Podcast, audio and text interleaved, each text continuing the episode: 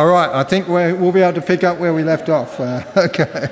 All right, put the timing out there. And he says in chapter, let's pick it up from verse 1 of chapter 5 My son, pay attention to my wisdom, listen well to my words of insight, that you may maintain discretion and your lips may preserve knowledge. The wisdom and words of insight, ultimately, that talking about here, come from God, not necessarily Solomon, as chapter 2, verse 6 reminds us. For the Lord gives wisdom, and from his mouth come knowledge and understanding. Now, while the lips of the teacher reflect the wisdom of God, uh, there are other lips speaking. Uh, in verse 3. Have a look at verse 3 there. For the lips of an adulteress drip honey, and her speech is smoother than oil. Now, there are lots of rich spider web like connections in Proverbs, and one of them is the relationship between speech and sexuality. And we use the word intercourse in a sexual and a social context social intercourse, sexual intercourse. But look again at the imagery in verse 3. For the lips of the adulteress drip honey, and her speech is smoother than oil the image of dripping honey drop by drop by drop, direct from the honeycomb. Her speech is smoother than oil, suggesting one enters easily into her presence. Both are metaphors for deceitful flattery, and the honey trap image comes to mind, as verse 4 reflects there. But in the end, she is bitter as gall, sharp as a two, bitter and irritating in verse 4. All is not as it appears. Seeing is not believing. In verse 5, her feet 16 to 19, it said she had ignored the covenant she had made.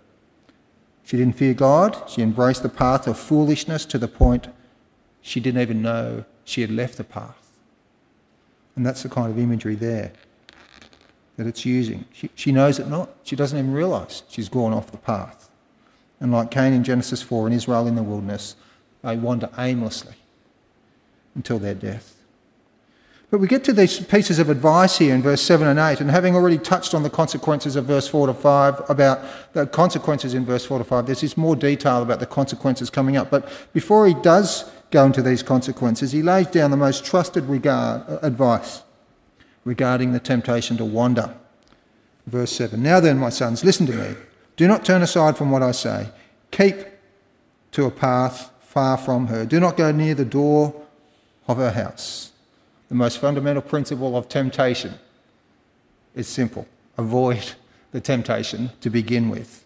Now, my mother in law lives down here on Wentworth Road, and in front of her, she's in a little semi there, and it's got a big red letterbox in the, in the front, on the, in the front of the road. Now, quite a few years ago, uh, a prostitute set up shop a few doors down.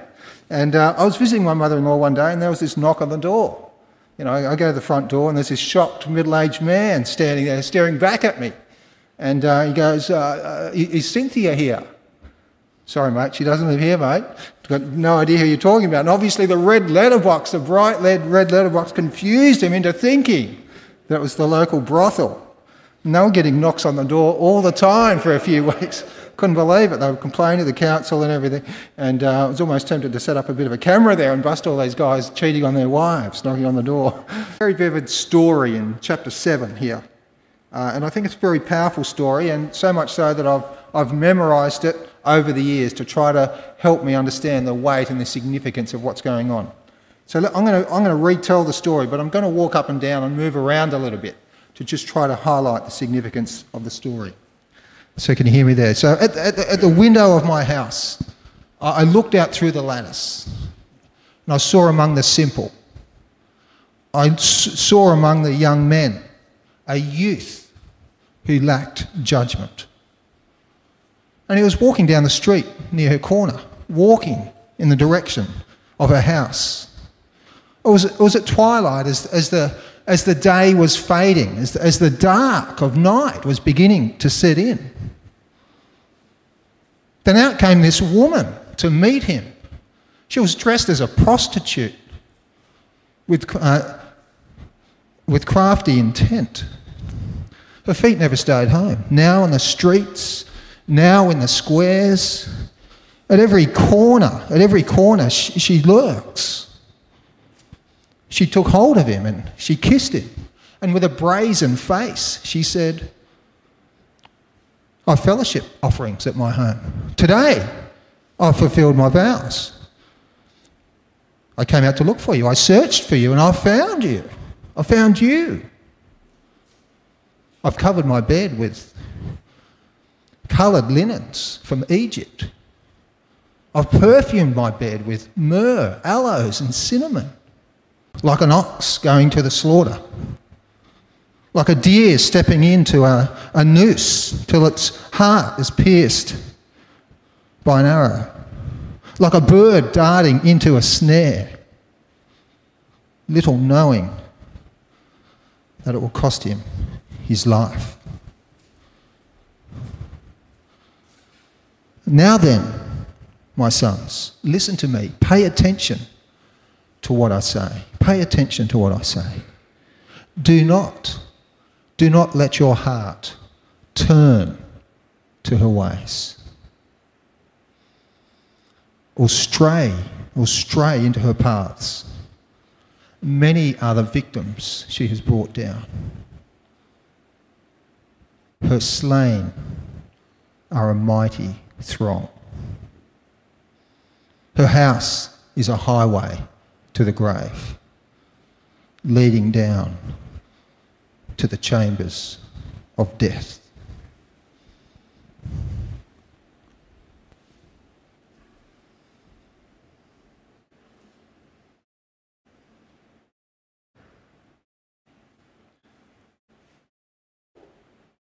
This passage goes on to speak of the consequences of leaving a life of love and faithfulness behind.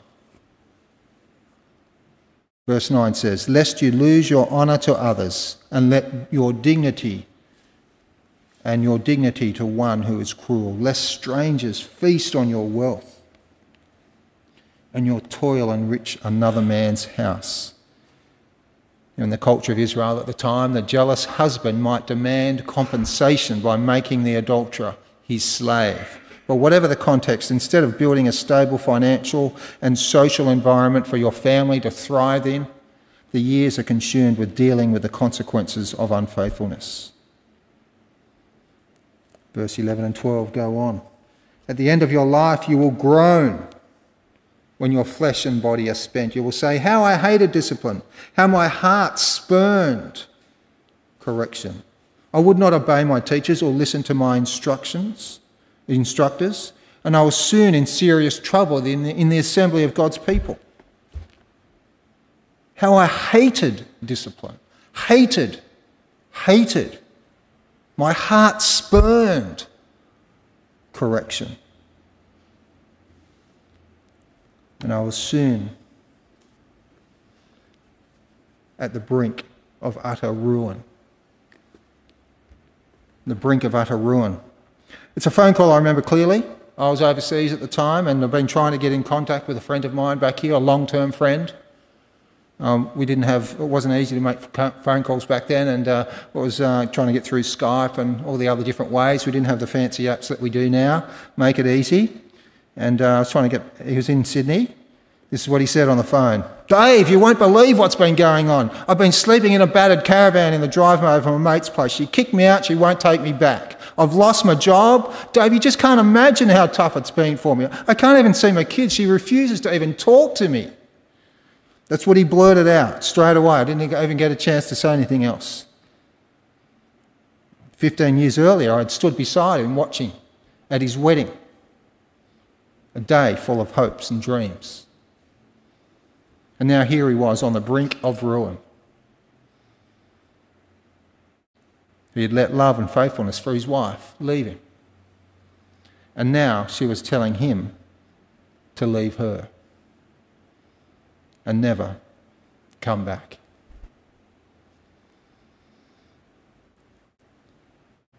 In a marriage context, the cost of letting love and faithfulness leave you is immense. Financially supporting your kids without having a major say in raising them. Broken, hurt, insecure children growing up angry about how you have damaged their lives. Networks of broken relationships with the wider family. not to mention the lifelong pain you inflict on the spouse you left behind. Living over your lifetime with feelings of regret and self loathing. Now, some of you listening here today might be feeling the weight of the decisions that you have made in your lifetimes, where love and faithfulness has slipped off the radar of your lives. Some of you carry the burden of others' foolish decisions and continue to have an effect on your life. But the reality is, we've all let go of God. We've all let go of love for God and faithfulness to Him. And the consequences for some here are on earth are more obvious than they are for others. But there's a proverb to describe just that. It says in chapter 20, verse 6 Many claim to have unfailing love, but a faithful person who can find? It? However great or small, we are not characterised by unfailing love completely. But we can take heart that God is. The God we serve is a God of unfailing love.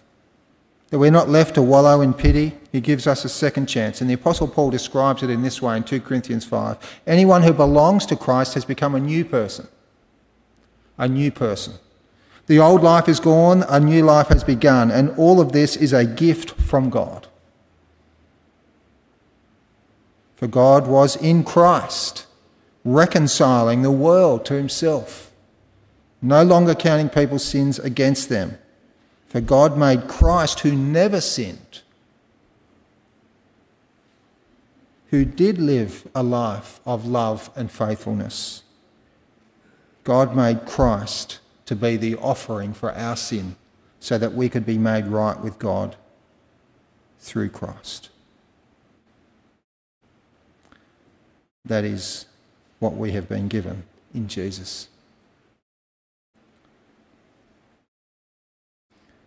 Well, that brings us to the second part of this passage about love and faithfulness, and it's, uh, we're talking about who not to have sex with, and now it talks about who to have sex with, and that's where it picks it up in verse 15. This amazing imagery here uh, in, from verse 15. Drink water from your own cistern, running water from your own well, should your springs overflow in the streets, your streams of water in the public squares. Let them be yours alone, never to be shared with strangers. Now, the allegory uh, sort of exhausts the vocabulary for sources, a list for sources of water. You know how you play that game uh, Taboo? When you get a word and you've got to try to say as many words as you can without saying the word. So you're going through trying to describe water, you know, cistern, well, uh, springs, uh, overflow, streams of, fountain. Have you got it? Got it? What's the word? What's the word? Uh, water. Yes, that's it. Okay, let's move on to the one. There's lots of different words going on here. But the word cistern here is not to be confused with a, a toilet cistern we have in our bathrooms, as one guy in our growth group said on Wednesday night. He couldn't quite get the imagery. But rather, it's a kind of basin for storing rainwater in your family compound in, a, in an arid and stormy Middle East. Your, your own private water supply separate from the public well that's available to everybody. Now, in the book of Songs, the word uh, water is also used as a metaphor quenching one's sexual thirst. And the key to interpreting drinking water from your own cistern uh, is found in the parallel to the word fountain, used in verse 18 there. In verse 18 there, may your fountain be blessed, may you rejoice in the wife of your youth. In other words, the only person you need to be having sex with is your wife. Not making yourself available to all around town like the local village well. It's repulsive to think that you would share your wife around town. Why would it be okay for someone to share their wife with you? And half the town. And whereas normally in Scripture blessing is relating to having children, here in this passage it's related to sexual pleasure. As verse 19 describes it, a loving doe, a graceful deer, may her breast satisfy you always, may you ever be captivated by her love. The word captivated here literally means to go astray. It's the same language of going astray that's used elsewhere in the passage. The only place to let yourself go to be crazy in love is in the arms of your wife or your husband. Hence the question about an undesirable alternative in verse 20 there. Why be captivated, my son, by an adulteress? Why embrace the bosom of another man's wife? The logic is there. Now, having given the natural reasons, the logical reasons of cause and effect about why you shouldn't be sleeping around with somebody who's not your marriage partner, the teacher goes on to give some nat- supernatural reasons why faithfulness is important. For your ways, in verse 27, for a man's ways are in full view of the Lord, and he examines all his paths. God reveals here that he is all knowing. Now, omniscience is the big word we use for it. Now, when I was younger, I didn't know how to say the word omniscience, so I used to say omniscience. I didn't know how to say it. And people didn't correct me, so I felt pretty stupid when somebody did eventually. Now, we might think we can hide an adulterous relationship, doing the deed behind closed doors, but we can't hide it from God. We can't hide it from God. And, and the word paths there uh, reflects the language of wagon tracks. You know, you have the, the same track that people sort of dig over time. It's the same section where people walk all the time. The wagon tracks go. Uh, so this is not necessarily talking about one-off lapses, although they are not, they are not excused. It's talking about habitual lifestyles that are ha- developed over time, like wagon tracks. Verse 22 says, The evil deeds of a wicked man ensnare him, the cords of his sin hold him fast. Now, while verse 21 is about people generally, verse 22 here is about those ensnared in a lifestyle of ill discipline. Those indulging their freedom and despising warnings against misusing it, and it ends up being no freedom at all. They're deceived into thinking there is freedom where there is no freedom at all you are in fact ensnared and only have yourself to blame. Verse 23. He will die for lack of discipline, led astray by his own great folly. Well, let me point out a few points of reflection and application towards the end here. We can take great comfort that the same Spirit that searches our hearts, that knows us in God's omniscience, is the same Spirit that leads us on the paths of wisdom. It's the same Spirit guiding us, leading us, showing us the way, not leaving us on our own. We can take great comfort in that. We don't need to be scared that God knows everything, but He's patiently, gently guiding us. But He also gives us the grace to live faithfully in the situation into which we are called at that point in time.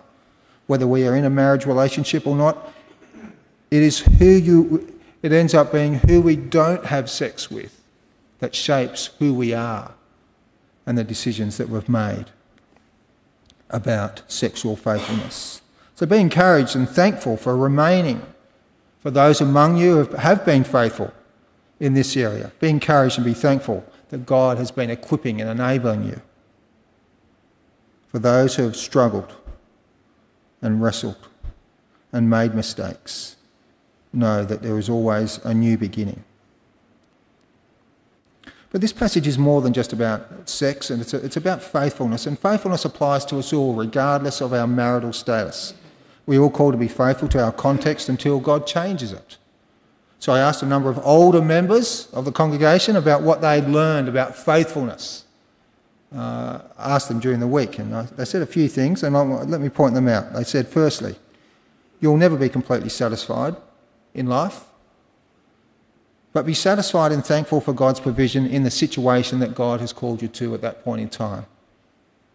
Seek to be obedient within that context, not thinking that the grass is greener on the other side. The grass is never greener on the other side. The grass is actually greener under your own feet. We just need to let it grow.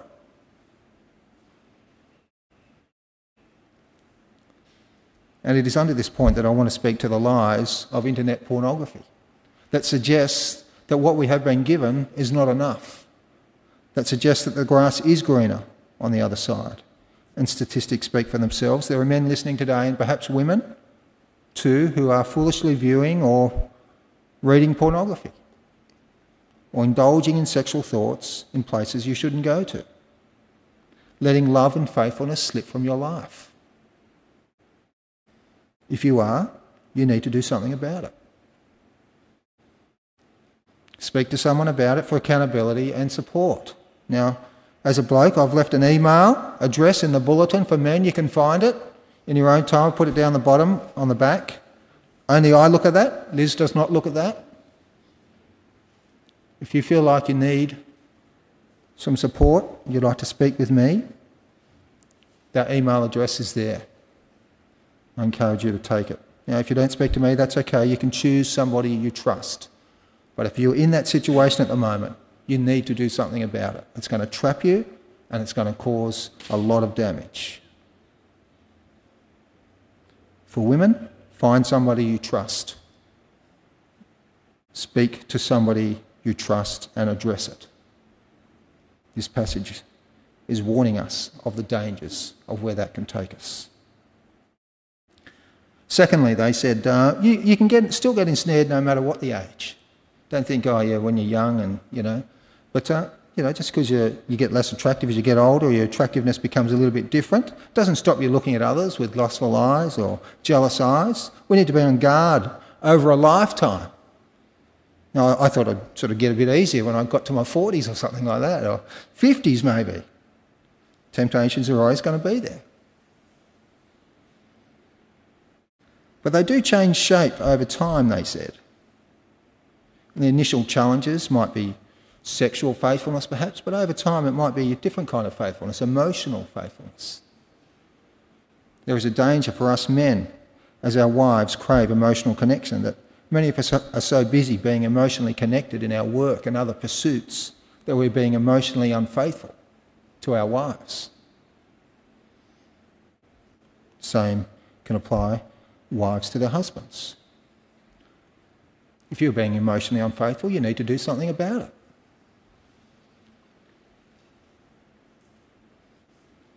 Now, next Friday, Barry and Lorna, if you're listening, celebrating 61 years of marriage. 61 years. I've done 21, but they've done 61. That's amazing. Congratulations if you're listening. I asked Barry during the week, what's the secret? He, he, sort of didn't know what to say. He said patience. Patience. I think that's good advice. I could explore that a little bit more with him. But no doubt there are many challenges that they've faced over 61 years, and no matter what our experience of faithfulness is in human relationships, we can all share in the faithfulness of God to us. So we don't have to be in a marriage relationship to understand and appreciate the weight and the significance of God's faithfulness to us in his relationship to us. No matter our relational situation in life, we can take great delight and great pleasure in walking faithfully with our God, knowing that because of the Lord's great love for us, we are not consumed. His compassions never fail. They knew every morning. Great is his faithfulness. And we're going to sing about that later on in the service. It's a great reminder of God's faithfulness to us. Let me pray for us all. Heavenly Father, we thank you for your love and faithfulness to us, and we thank you that anyone who belongs to Christ has become a new person, that our old lives have gone and a new life has begun. That in Christ you have reconciled us to yourself, no longer counting our sins against us. We thank you for the gift of sex and the context in which it is to be used and enjoyed and embraced. Help us to walk a life of faithfulness to you in the context that you have put us in never letting love and faithfulness ever leave us.